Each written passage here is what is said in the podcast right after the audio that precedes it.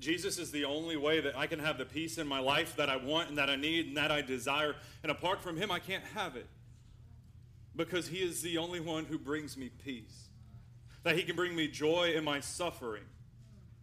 And I love music and how it portrays what we believe and how it reveals what the Bible says. Because music, when you when you put words to a tune, it sticks with us. Sometimes we can't get rid of it, and that's annoying. Sometimes that's a good thing. If you just have a, a song that God gave you or a truth from His Word and you can remember it in song, it is phenomenal.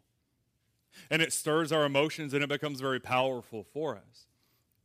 And as we're studying as a church what we believe, how do I, as a Christian, how do we, as the church here at Cross Plains, that represents Jesus everywhere we go and in everything that we do, how can we better think, act, and be like Jesus? We're in the last part of our Believe study in chapter 23 of 30, looking at these different attributes, these virtues that I'm to have in my life. And talked about love and we talked about joy over the last couple weeks.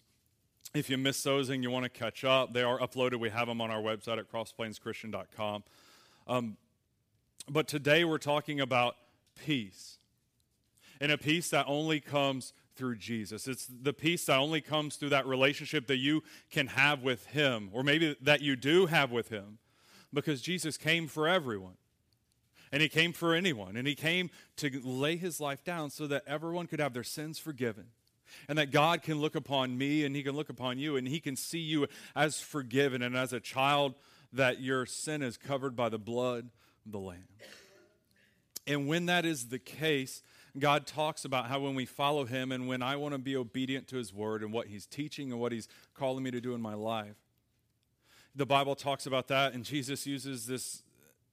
This idea that we are to produce fruit in our life as Christians. That is the evidence that I have Jesus in my life and I'm trying to be obedient to follow his commands, that I'm going to have fruit that's in my life. Now, I can't make that happen. God is the one that brings that, that cultivates, that produces that in our life.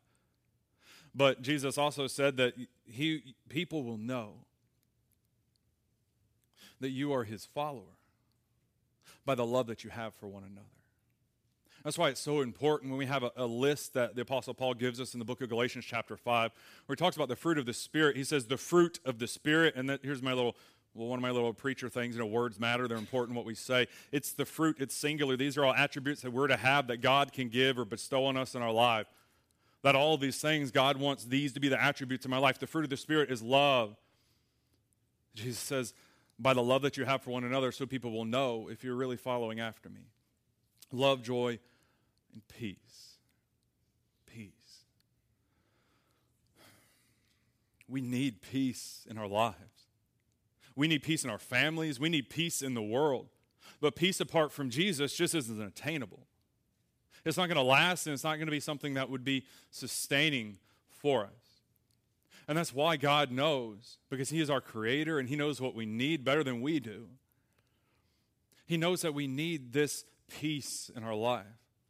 He knows that we need to be willing, that I need to be willing to trust God in His Word and what He has taught me and what He has promised and what He continues to teach me in His Word. That's why we spend time on our Bibles. It doesn't matter how long you have or have not been a Christian. Once you, Jesus gets a hold of your heart and the Holy Spirit convicts you, we grow by spending time in our Bibles, which is the Word that we got from God, and it teaches us. It doesn't matter if you grew up in your church your entire life and you live to be 150 and you're always there and always involved. You should always be growing in your faith. That God always has something that He wants to teach you, and He always has something that He wants to teach me. Now, it's true how life works, that there are those seasons where it becomes more difficult or your faith isn't as strong as it once was or as you wish that it would be, or maybe as strong as you wish that, hey, it should be by now. I turned my life over to Jesus a long time ago, but I'm still struggling and I have doubts. It, but what God does is that He redeems and He restores and He brings us His peace in our life. So, hopefully, what happens when we're following after God is the, the overall trajectory of my life. The longer that I'm a part of the church, that I grow and I grow and I grow in my faith, that I grow in my knowledge about what God has taught us, about the things that I need to know, and that I grow not only in knowledge, but that my obedience matches my knowledge. Because if my knowledge isn't backed up by my obedience, that knowledge doesn't do me any good. It might win me a game of Bible Jeopardy, but that's not what God called us to do. He called me to come and to understand His Word so that He can teach me and then to have my life back up those beliefs. The longer that I am a part of His kingdom, what I hope and what I strive for through God at work in me is that I grow in, in not just what I understand about His Word, but in how I live it out and by the things that I do.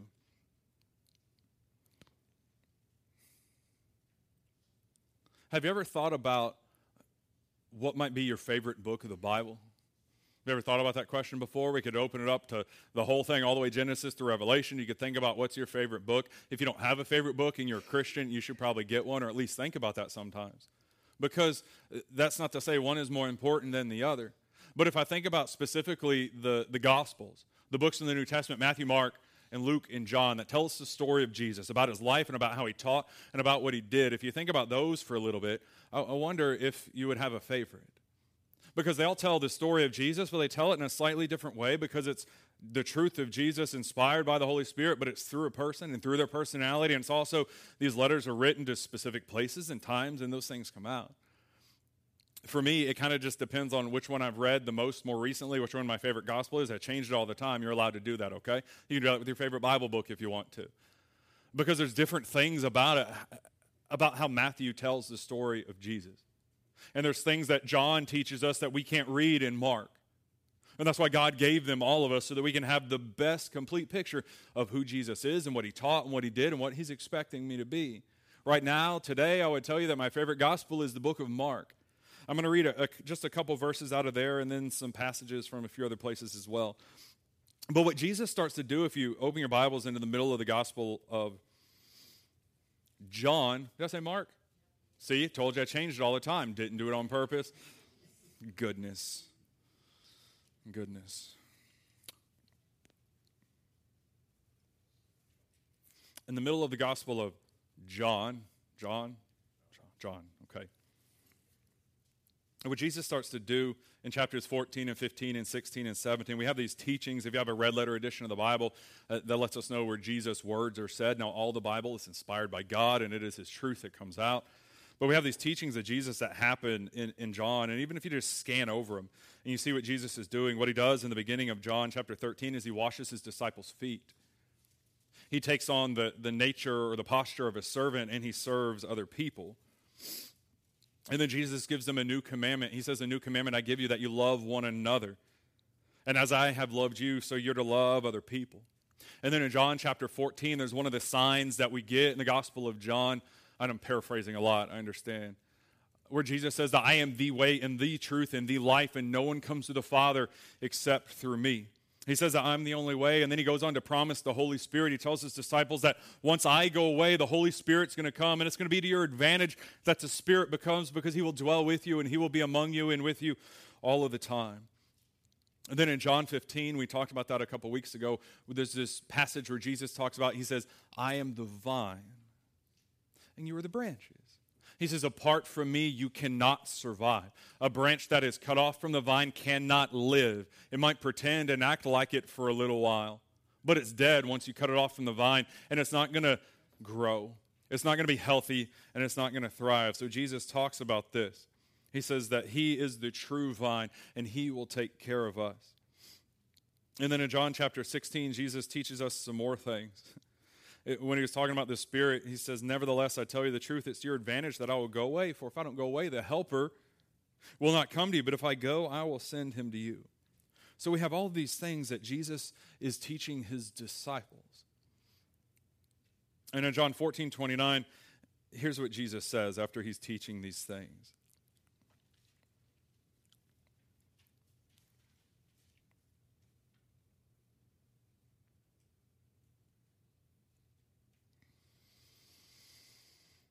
John 14, 29 says, And now I have told you this before it takes place.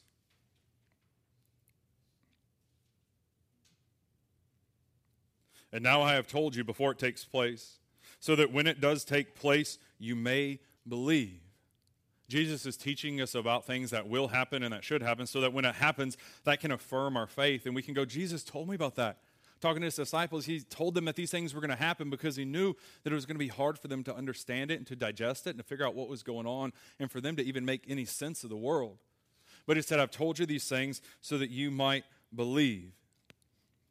And then again, he, Jesus says a similar statement in John chapter 16 and verse 33.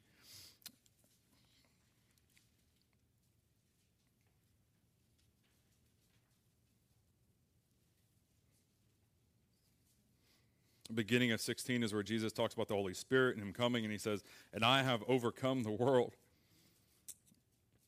John 16 33 reads like this Jesus says, I have said these things to you that in me you may have peace. In the world you will have tribulation, but take heart. I have overcome the world. Jesus says, I have taught you in giving you these teachings so that you might believe, so that you can have peace, so that you can understand, because in this world you will have trouble, period. We know that. Even if you've never heard that verse of the Bible before, yeah, it's how life works. In this world, I will have trouble, but Jesus tells us as his followers, he says, to take heart and have peace. Why? He says, because I have overcome the world. The foundation of the peace that maybe you're searching for in your life is a peace that comes from Jesus. A peace that comes from many other sources, temporary and fleeting, and will let you down. But a peace that comes from knowing Jesus and knowing that you are, that He gave up His life for you. And that He wants to use you in His kingdom to reach other people who don't know Jesus yet, or maybe they're really shaky in their faith and they're, they're not sure. But Jesus wants to use you to share His message with them. Jesus taught all through this middle section of the Gospel of John to his disciples so that they could believe and so that they could have peace. Even when they can't understand, even when they can't explain it to other people, he says, I want you to have peace because Jesus, better than anybody else, knows my heart. And Jesus knows that my heart gets in turmoil sometimes. And that the things that go on in this world that I can't control, that I can't do anything about, and they can wreck our faith if we're not careful. If we're not rooted in the truth that God has given us, and the, our, the peace can just be gone. But Jesus knew that we needed it. He knew that you need peace in your life. He knew that people would long for that. And that's a message I think that people in our world need to hear. I think it's something that they can resonate with, they can understand. Do you want a life that is filled with love and joy and peace? Yeah, absolutely. Sign me up. Well, that's at the very core of what we should have as Christians. If I love Jesus and I'm going to keep his commands, and I'm going to have that evidence in my life by loving one another and having that evidence in my life, having the fruit of the Spirit, love and joy and peace. You might define peace as a as an absence from worry. I think a lot of times at, at the core of maybe not having the peace is that, or having this worry that comes up, is that there's a failure to fully trust in God. Been there. I am there still sometimes. To fully trust God in what He's doing is so hard but it's what He's asked us to do. Because above all, anything else, we can trust God. Even in the times where we may not feel like it. But when we believe in His Word and His Son and we believe it to be true, and He says that we can trust Him and we can have a peace that comes from Him. What Jesus stresses here is that the love for God that the disciples are to have. He tells them that there's many rooms in my Father's house and that I'm going to go and prepare a place for you. And if that wasn't so, I wouldn't say it because Jesus only says things that are true. He only says things that he can control, which is everything, by the way.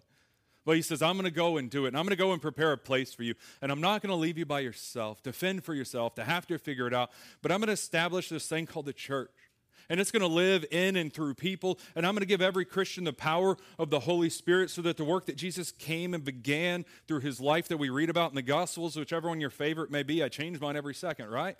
Whichever one that is, that we can have this peace that I'm going to follow after God and I'm going to trust him because I know that that is true. And I'm going to want to live out my life that way.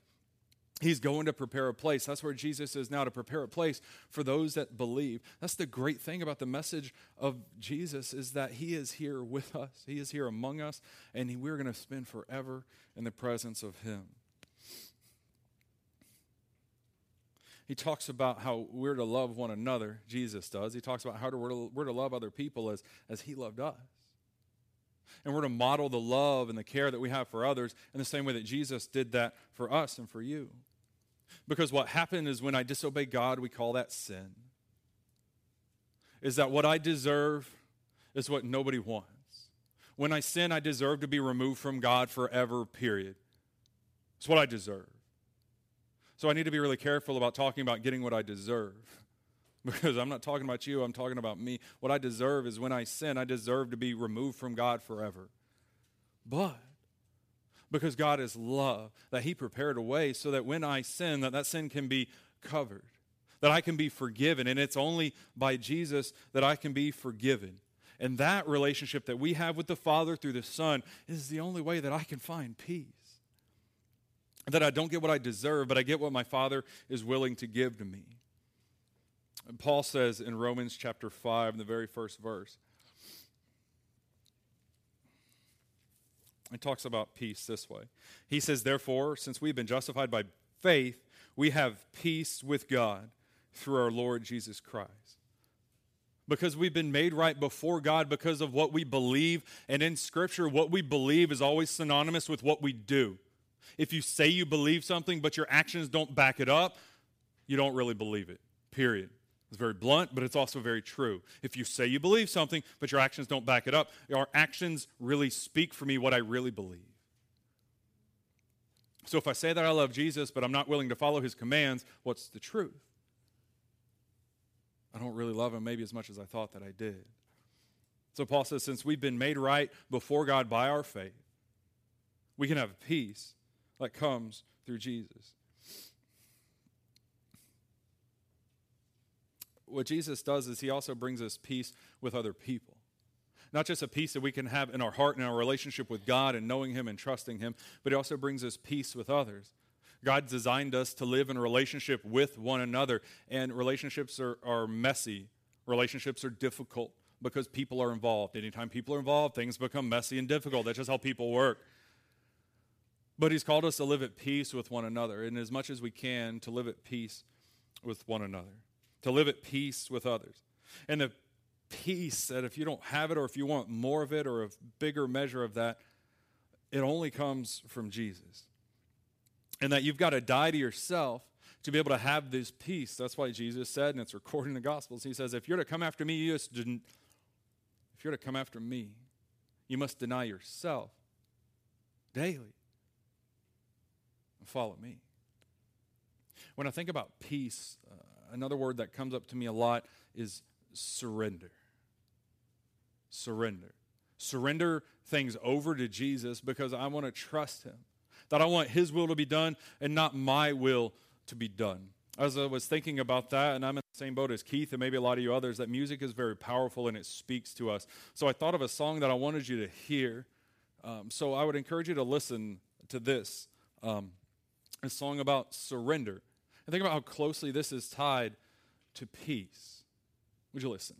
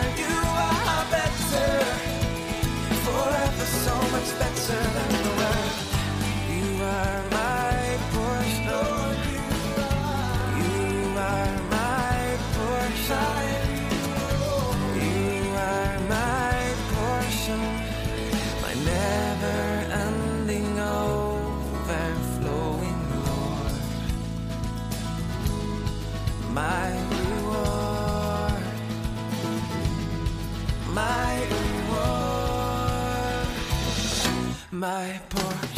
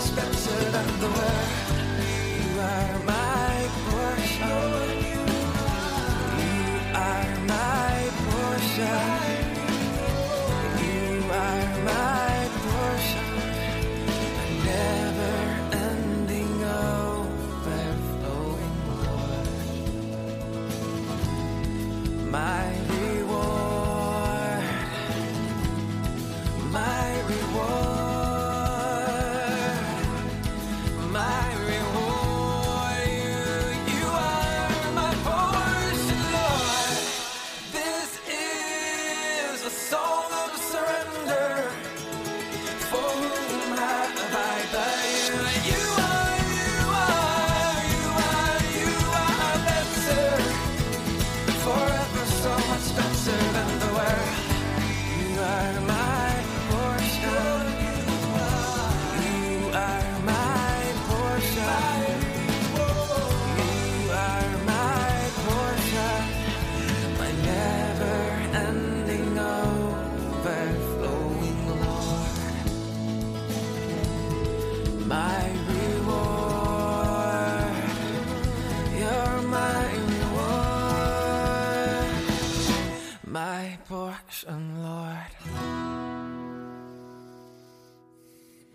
Romans 12, 18 says, as far as possible, as, if possible, so far as it depends on you, live peaceably with all. Is that the song of surrender by uh, Shane and Shane? Uh, being willing to surrender all that I have to Jesus because I can trust him. There's another refrain when I was thinking about songs of surrender and how I need to be willing to surrender my will over to God's will if I want to have the peace that he promises and that he talks about. There's a song by Jeremy Camp, and the chorus goes, he says that all I am, all that I am is for you, my Savior. I live by your word and surrender to you. Here where I stand in this moment, Father, my spirit has been renewed. Surrender. Not because God is more powerful, but He is. But surrender because I, I know or want to know or want to believe that I can trust and that God is, is good and that He wants the very best for me in ways that I can't see right now. But I'm, we, you, need to be willing to, to trust God and to surrender over to Him because a lot of times I want the peace that God talks about in His Word, but I don't want to trust Him with my life. So if I really want these peace, to be a fruit or an earmark in my life, I've got to be willing to trust God and to follow after His commandment, to love others, to love God, and to love my neighbor as myself, to have joy, to have an outlook on life that's not based on my circumstances, and that I can have peace. And I don't think that peace comes until we surrender ourselves over to God. One more passage of scripture, and then I'll close with prayer. It comes from the book of Philippians, chapter 4.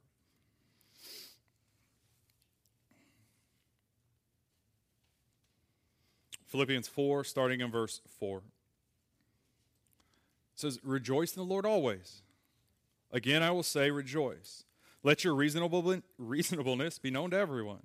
The Lord is at hand. Do not be anxious about anything, but in everything, by prayer and supplication with thanksgiving, let your request be made known to God. And the peace of God, which surpasses all understanding, will guard your hearts and your minds in Christ Jesus. Finally, brothers, whatever is pure, whatever is honorable, whatever is just, whatever is pure, whatever is lovely, whatever is commendable, if there is any excellence, if there is anything worthy of praise, think about these things. What you have learned and received and heard and seen in me, practice these things. Practice these things that you've been taught from God. And then as Paul closes here, he says, And the peace of God will be with you. Let's pray.